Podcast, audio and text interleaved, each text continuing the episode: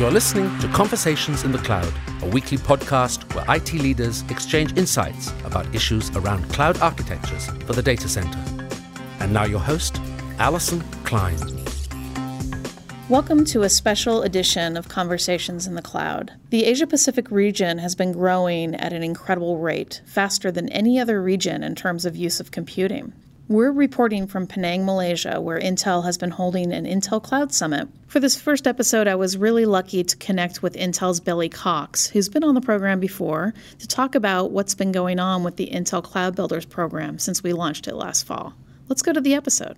Welcome, Billy. Good to be here, Allison. So, Billy, the last time you were on this program, we had just launched the Intel Cloud Builders program. And today in Asia, we're 6 months past that point. Can you characterize where we've been with the program and what we've learned along the way? It's been an amazing ride, Allison. We started with 20 reference architectures in San Francisco when we did the launch. What's happened since then is we've gotten 10 more published. We've gotten dozens of adoptions from customers. We've seen the feedback and the incredible response to the white papers, to the reference architectures, not just from customers who will look at them, but also from our partners who now see them as a way to communicate how their technology and solutions can be used. We've also discovered that there's a component of the market that's reached through the BVARs or the reseller channels that also finds value in these because they're having to go in usually on short notice and find ways to solve customer problems. And of course, it's great to be here in Penang and interact with the local audience here and see some of the ways that they're using these stories as well.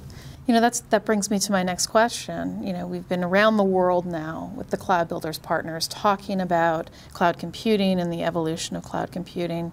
What have we learned about the Asia-Pacific market and the adoption of cloud across all of those various countries? Certainly the internet connection from the populace as a whole is significantly less in Asia, so the impacts of the growth of connectivity, the growth of the number of devices is going to be a whole lot more acute here in Asia than we see in North America and Europe. A 10% jump in Asia will be more than the population of the U.S. This society wants to be connected, but they're small numbers, so the growth here is going to be huge, so local companies who are providing that content are going to see just enormous growth. The other thing I like that I see here is a lot of innovation. They take their own approach to the way they solve applications, the way they deliver content, what kinds of content they create, and that's what this is all about, is to create new ways of delivering new things. When you've talked to data center managers here, are they asking the same types of questions about cloud adoption as other geographies, or are they taking a different slant at that challenge as well? For better or for worse, corporate IT tends to be corporate IT, whether they be multinational or regional or a country, and so they tend to have the same kinds of questions. The subtle difference that I see in Asia is a different set of partners, and sometimes the partners have broader or maybe much broader roles than we see in North America. We've also, as has been reported, see different, shall we say, payment models. You know, in Asia we tend to see cell phones done on a prepay model. And so if your services are misaligned from a financial model, you may not find customers. So we're going to see a lot of subtle differences there. Do those reflect back into the data center? I'm not sure they'll directly touch it, but they certainly will change the financial models. When you've talked to customers about the reference architectures, what appeals most about them to the customers themselves? It's interesting that I've had two primary feedback. One is, wow, these things are clean, simple. I can understand this. I get it, right? The other is, sure, I'd made a selection as to which vendor I wanted to use. I've been reading the marketing collateral and had studied the products, had looked at reviews, but until they saw the reference architectures, they didn't actually know how to use them to go solve their problems. And it's no dig at our ISV partners, but they tend to tell you what their product does. They don't generally need or feel like they need at that point to tell you, if you want to go through implement a use case, here's how you go do it.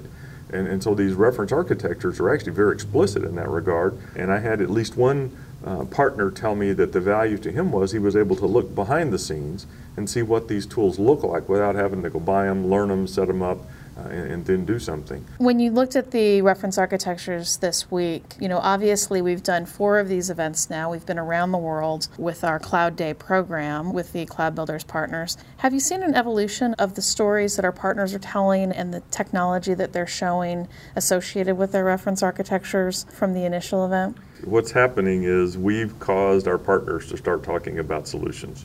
we are guilty as well. We tend to talk about our technology and our products, and that tends to be how we talk. What we're seeing here is a transition towards talking about solutions. Do you think that there's room for differentiation of solutions when we move to that model and understanding why vendor A might be better than vendor B for their particular challenge? I firmly believe that by focusing on usage models, we actually expand the range of differentiation and not compress it. If your box is, I build, I don't know, software to manage virtual machines, then you get to innovate in that box. But if your box is delivering infrastructure as a service at an optimum carbon or I/O control level or whatever, now that's a much, much bigger box.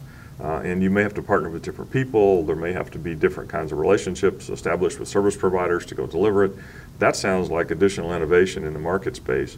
So what I call the bag of parts model moves to the here's how to use the parts in the bag model. Mm-hmm. Boy, you know, what do you want to do? There's much, much greater opportunity. So I'm going to argue it doesn't constrain them, it actually opens it up. What is the biggest opportunity, do you think? And what are you most excited about seeing? So what gets me up every morning is the ability to change IT from a complex, cost center beast, unwieldy, the curse of every person in a business unit to part of the company that's actually driving the business units, providing new opportunities, looking at data analytics. I think IT managers around the world are excited that you're doing that for them, Billy. I hope so. I can't wait to have you back on the program again so that you can tell us where you're at with the Cloud Builders program and delivering the solutions with the cloud. Thank you very much for being on the program today. Thanks for having me, Allison.